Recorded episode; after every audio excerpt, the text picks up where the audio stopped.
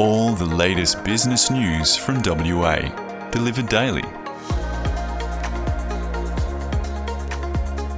At close of business, news briefing. Good afternoon and welcome to the At Close of Business podcast. I'm Isabel Vieira with your Friday afternoon headlines.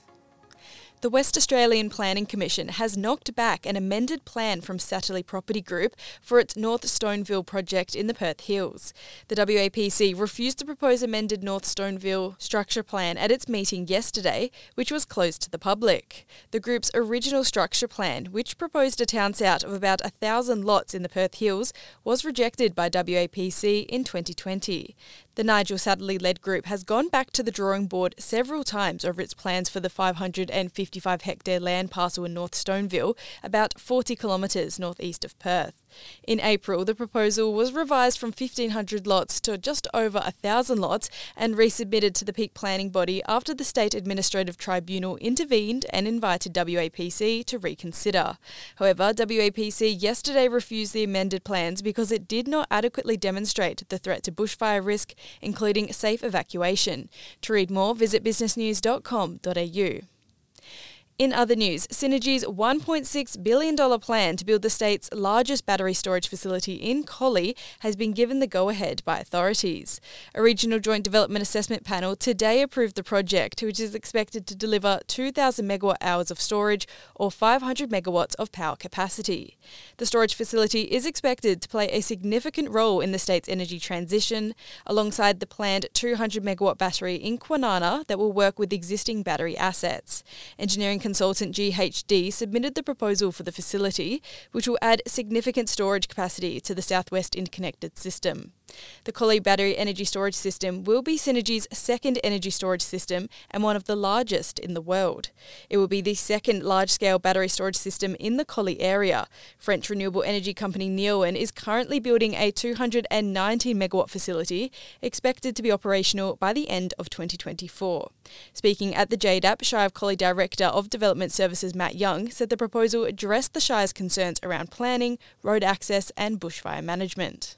And lastly, traffic controllers in Western Australia are in line for a 38% pay rise, and contractors expect similar increases will apply across the board because of new tendering rules set by Main Roads WA. The increased pay rates for traffic controllers were unilaterally announced by Main Roads in October, causing alarm for businesses in that sector. A potentially more significant change was revealed in recent industry briefings for the Tonkin Highway Extension Project. Main Roads says it was committed to implementing best practice industrial relations on its projects. It held an industry briefing that minimum rates of pay would be introduced for all workers on site to attract and retain more experienced civil construction workers. The new rate will be based on those paid by head contractor Asiona on the Armadale Rail Line upgrade. This has been described by one industry source as a government-sanctioned pattern agreement, with highest rates of pay becoming the new normal. To read more, visit businessnews.com.au. That's all from me. Up next on the podcast, Nadia Budihardjo and Claire Tyrrell discuss East Coast investors entering the WA housing market. Want to reach the 1% of people who make 80% of business decisions in Western Australia? Business leaders and influencers trust Business News for accurate, independent and insightful news, editorial and intelligence across every sector, every day. Place your brand in front of WA's business, political and community decision makers with our integrated platforms encompassing print, digital, podcast and events. Contact our team of experienced account managers to find out more. Visit businessnews.com.au/advertise.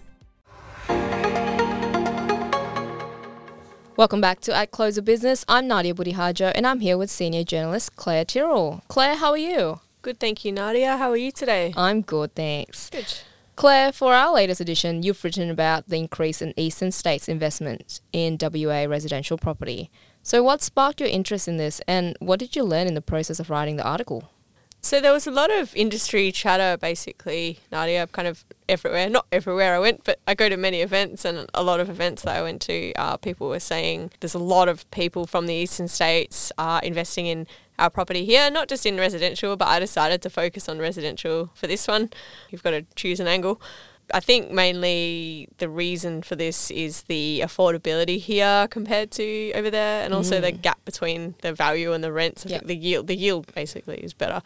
And Australians love property as an investment generally. It's kind of our ethos, how we've grown up with it. And the HIA, so Housing Industry Association Economic Outlook, which was a couple of weeks ago, highlighted this particularly, and I thought, it's time to dive into it to do a story. And Tim Reardon, who's the chief economist there at HIA, had a good graph, some good data points which I used for the story, and he said that investors are the only growing cohort of buyers. So I've got a graph there comparing owner-occupiers and investors and first-home buyers, and it's a small uptick, but it's an uptick in terms of the investors. And in terms of what I learnt during this story, it was slightly frustrating, to be honest, because I learnt that it's actually quite difficult to get exact data on a breakdown of who's buying our property. People like the Australian Bureau of Statistics breaks it down to, and HIA even, they'll break it down to investors versus owner-occupiers versus first-home buyers. But I found it really hard to get any data that breaks down where that money is coming from. I think it's out there somewhere. I just found it really difficult. When I spoke to the ABS, they were really helpful actually. Their media team are pretty good.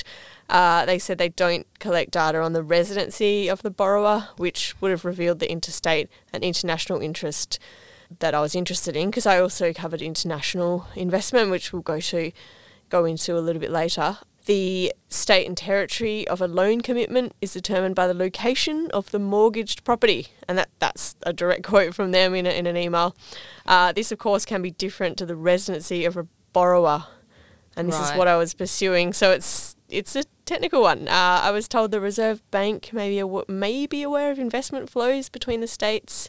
Bodies like WA Invest and Trade, but they look at other kind of areas of investment in property, a more commercial kind of focus, but they might have some anecdotal stuff. But maybe it's one for me to pursue another time to get some more exact figures. But in the meantime, I did have some good stats from, the value of loans to owner-occupiers and investors. And the Urban Development Institute of Australia also provided some good data on buyer types. So they reported an increase in investment in residential land from eastern states buyers. So now it's 62% of all residential sales here in WA are to eastern states buyers. So that's pretty staggering. Yeah, I definitely see quite a rise in investors from outside of WA whenever I write those monthly housing and residential stats. You spoke to a number of people for this story, but the main agency you interviewed was Matt Black. So can you tell me a little bit about them and how have they experienced this phenomenon? Yeah, so Matt Black's a Subiaco-based buyers agency, and I spoke to Matthew Hughes, who heads that up. He was very helpful, and he told me how they've grown. So he said, since early 2021, we saw an uptick in investment appetite generally and has been climbing throughout that period. So what they do is they deal with established houses, and he told me about how shallow the market was in at the moment, just given that the low number of listings, etc. And this actually makes it kind of more attractive. It's a supply and demand thing, right? People are like, it's scarcity. But then it's also led to price increases and rental increases given the low rental vacancies as well. And he said the East Coast investment really piled on during 2022, last year. And people are still doing it now, investing in our property now. About 60% of Matt Black's business comes from interstate buyers, mainly from Sydney and Melbourne. Investors often look interstate to the market that is paying the best short to medium term growth, and that's something that Matthew told me. And another thing that we haven't really touched on is the rate of population growth, which is really high here in WA. I think it was 2.8%, the recent statistics, which was the highest in the nation, and the lowest stock levels as well. So there's a low availability of homes, and I talked about that a bit earlier. We need more homes, and that's another big one, and that's an issue I talk about a lot in other articles, but this one was more about investment flows and where people are transacting. And just circling back to a point that you made earlier, you also looked into foreign investment in WA property. This has been a hot topic in WA, particularly in the recent years. Can you tell me why? I did. So the foreign investment, levels of foreign investment in Western Australian residential property have fallen over the years, and this is mainly due to, when you speak to people in the industry, they tell you this is mainly due to the foreign buyer surcharge that was brought in by the McGowan government in 2019, and it was introduced as a measure to help reduce competition for first home buyers, and it's a surcharge which requires overseas buyers to pay an additional 7% duty on residential transactions. It applies in tandem with stamp duty provisions, which means that foreign buyers pay about 12% in duties if they buy a WA property, and the argument from industry bodies like the Property Council, who probably speak the loudest about this, is that this deters investment, and, you know, there are other things deterring investment in WA property, given that we're not Sydney or Melbourne, because when you're overseas and you think of Australia, what's the image in your head? Yeah. Probably the Sydney Harbour Bridge or something. Yeah, yeah. You know, their argument is that we need increased investment in property here, we need incentives, we don't need disincentives.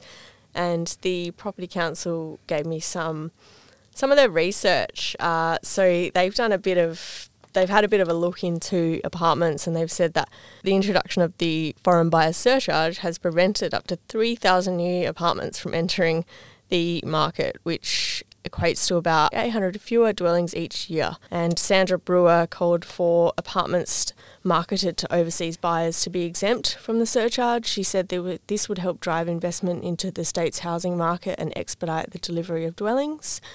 However, Rita Safiotti, the Treasurer who's in charge of this one, said that, you know, there's no plan to change the foreign buyer surcharge, and it should be noted that foreign buyers pay considerably less in WA than any other state in the country due to the government's generous transfer duty concessions for off-the-plan apartments. So that's another policy that the state government has introduced. But Sandra Brewer's response to this was, it's all about optics, and, you know, it doesn't look good when we've got this foreign buyer surcharge. There are other versions of it in other states, though, so it's a complicated issue.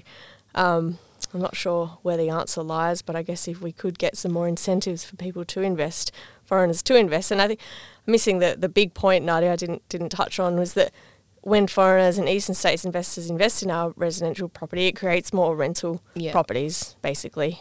So it's not a bad thing. However, it can be a bad thing in the way that other media has approached it, and it's not untrue, and I have covered this before in the past as well, is that you know, foreign and eastern states investors coming in, it cuts out us a lot of the time, locals, you know, especially for stuff like that Southern Corridor, you know, where the big land developments are.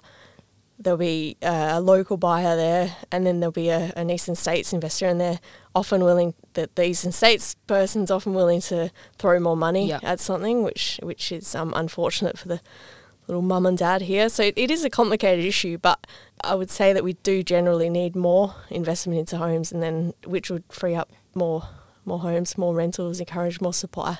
And that's definitely an issue that we've talked about both during the podcast episodes and online in terms of what's happening in WA market. You can read Claire's full story in the property section of the latest edition of Business News on page 36. That's a November 27 edition, of which Tricia Tribbett from Sign Advisory graces the cover. Claire, thank you so much for joining me. Thank you. The latest business news, delivered daily. Subscribe and rate the show wherever you listen to your podcasts. For all the latest business news, visit businessnews.com.au.